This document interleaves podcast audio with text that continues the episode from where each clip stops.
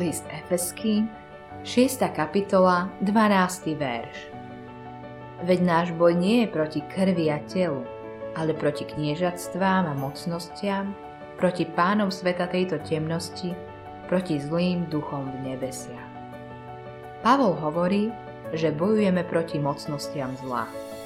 Ako keby chcel povedať, ak chceš naozaj žiť podľa smerníc, ktoré som ti v tomto liste dal, musíš bojovať proti silám, ktoré sa snažia zabrániť, aby si putoval po Božej ceste. Pavol nás upozorňuje na duchovný boj, ktorý je súčasťou života. Kým žijeme vo viere a vo svetle, sme v boji. Nezabúdajme aj, že je to boj proti mocnému nepriateľovi. Tento boj nesmieme bojovať z vlastnej sily, pretože tu nejde o boj proti ľudským nepriateľom, ale proti zlým duchom v nebesiach. Pamätaj na slova vo význaní viery. Proklamuj význanie viery pre seba nahlas a pamätaj na to, že vyznanie viery nie je rituál alebo tradícia, ale že je to väčšiná pravda, ktorú vyznávame. Keď vyznávame svoju vieru, v duchovnom svete sa dejú veci. Prvom rade si musíš uvedomiť, aký silný a lstivý je tvoj nepriateľ. Musíš si aj uvedomiť, že skutočne potrebuješ výzbroj, ktorú ti Boh z milosti dáva ako dar. Musíš mu dovoliť, aby ťa do výzbroje obliekol. To je tvoja jediná nádej. Len Božia výzbroj dokáže odhaliť diablové zvody klámstvo a jeho lstivé útoky. Moc, ktorá je v Kristovi, môže byť tvojou silou, ak dovolíš, aby v tebe pôsobil sám Boh. Všimni si, že prvá vec, o ktorej Pavol hovorí, je opasok pravdy. Pravda je na prvom mieste. Záleží len na nás, či sa s ňou opášeme. Pamätaj si, že Ježiš hovorí, ja som pravda. Zapnúť si opasok znamená pripraviť sa do boja. Opasok pravdy si dostal, ale ty si ho musíš opásať sám. Pamätaj si, že opasok drží zvyšok zbroje pohromade. Keď Pavol hovorí o celej výzbroji Božej, hovorí, že nadovšetko si vezmite štít viery. Máme teda štít viery, ale tento Boží dar nám nepomôže, keď si ho z vlastnej pohodlnosti alebo ľahostajnosti nevezmeme. Aké praktické dôsledky má teda pre teba štít viery?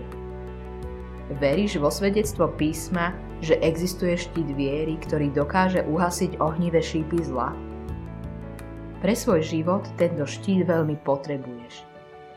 Viera je skázania, no nie z hociakého. Je skázania v moci Božieho slova. Jednoducho ide o prilnutie k Ježišovi. Dať dôraz na čas s Ježišom. Vždy budú stovky a tisíce vecí, ktoré nám budú brániť alebo nás budú odvádzať od života, v ktorom jasne kráčame za svojim cieľom. Ježiš Kristus vstal na tretí deň po ukrižovaní z mŕtvych. Počas 40 dní sa ukazoval učeníkom, vyučoval ich a potom vystúpil na nebo k svojmu otcovi. Na letnice sa však vrátil späť. Tentokrát nie preto, aby bol prítomný v tele. Na letnice prišiel preto, aby dal svojho ducha a týmto spôsobom bol prítomný. Učeníkom dal podiel na svojej božskej prírodzenosti, pretože odteraz sú to učeníci, ktorí sú Kristovým telom tu, na zemi. Táto Kristova prítomnosť, Kristovo telo, ktoré nazývame církvou, je nástrojom, skrze ktorý Boh ukazuje svoju prítomnosť vo svete hriechu a smrti. Miesto Krista sme teda poslovia, ako by vás Boh napomínal skrze nás. Miesto Krista prosíme, zmierte sa s Bohom. 2. list Korinským 5. kapitola 20. verš. Anglický spisovateľ Chesterton povedal, keď človek prestane veriť v Boha, nie je to tak, že neverí ničomu verí hocičomu.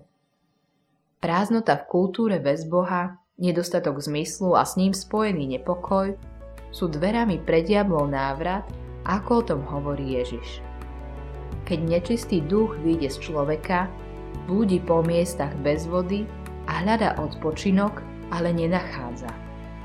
I povie si, vrátim sa do svojho domu, odkiaľ som vyšiel. A keď príde, nájde ho prázdny, vymetený a vyzdobený. Vtedy odíde, vezme so sebou sedem iných duchov, horších ako je on sám, a vojdúc prebývajú tam. A tak sú posledné veci onoho človeka horšie než prvé. Tak to bude aj s týmto zlým pokolením. Evangelium podľa Matúša, 12. kapitola, 43. až 45. verš. Ak je znakom diabla rozdelenie a prázdnota a Ježiš je opakom diabla, čo je potom znakom Ježišovej prítomnosti medzi nami? Rozmýšľajme nad tým. Vezmime si štít viery. Príslovia hovoria – Urovnaj si chodník pod nohami a nech všetky tvoje cesty sú pevné. 4. kapitola 26. verš V dánskej Biblii je napísané Nech všetky tvoje cesty vedú k cieľu. Boh ťa volá k životu, ktorý má jasný cieľ. K životu, v ktorom budeš na ňom úplne závislý. Vždy máme mať pred očami cieľ. Cieľom je spasenie našej duše. Nevideli ste ho a milujete ho. Ani teraz ho nevidíte a veríte v neho a radujete sa nevýslovnou radosťou plnou slávy, dosahujúc cieľ svojej viery, spasenie duši. Prvý list Petra, 1. kapitola, 8. až 9. verš. Je teda potrebné vedieť, ako on žil, aby sme vedeli, ako máme žiť s ním. Ako sa o tom dozvieme? tak, že budeme čítať svedectvo starej a novej zmluvy o Ježišovi. Čítaj každý deň, aby si vedel čoraz viac o tom, aký Ježiš bol, ako sa správal, ako rozmýšľal, aký postoj mal k ľuďom, ktorým sa nedarilo a k tým, ktorí sa v živote dostali na šikmú plochu. Nie je náhoda, že 12 učeníkov sa najprv naučilo spoznávať živú dokonalosť Ježiša, Božej osoby predtým, než študovali teologické princípy. Jeden brat povedal, pamätaj, že evanílium nám nie je dané ako niečo, čím sa máme potešiť a zaistiť si odpustenie a oslobodenie od otroctva. Keď takto rozmýšľame, stojíme vo vážnom nebezpečenstve, že oklameme samých seba. Tedy milosť nepoužívame, ale ju zneužívame. Milosť je nám daná preto, aby nás priviedla späť k Bohu, preč od hriechu a sebectva. Preto Božia milosť nielen odpúšťa, ale aj napomína a vychováva. A predovšetkým nás premieňa. Premena nie je výsledkom nášho trápenia, aj keby bolo akokoľvek dobre mienené. Deje sa to vtedy, keď si naplno uvedomíme nádheru úplného odpustenia našich hriechov. Vtedy prichádza sloboda, pokoj a premena nech všetky tvoje cesty vedú k cieľu. Boh ťa volá za cieľom, k životu, kde budeš viac závislý na ňom.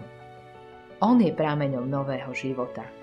On je štítom, ktorý uhasí horiace šípy nepriateľa. Lebo ak sme boli zmierení s Bohom smrťou jeho syna už vtedy, keď sme boli nepriatelia, o čo skorej budeme zachránení jeho životom, keď sme zmierení. List rímským, 5. kapitola, 10. verš. Ježiš žije. Chce žiť nový život aj v tebe.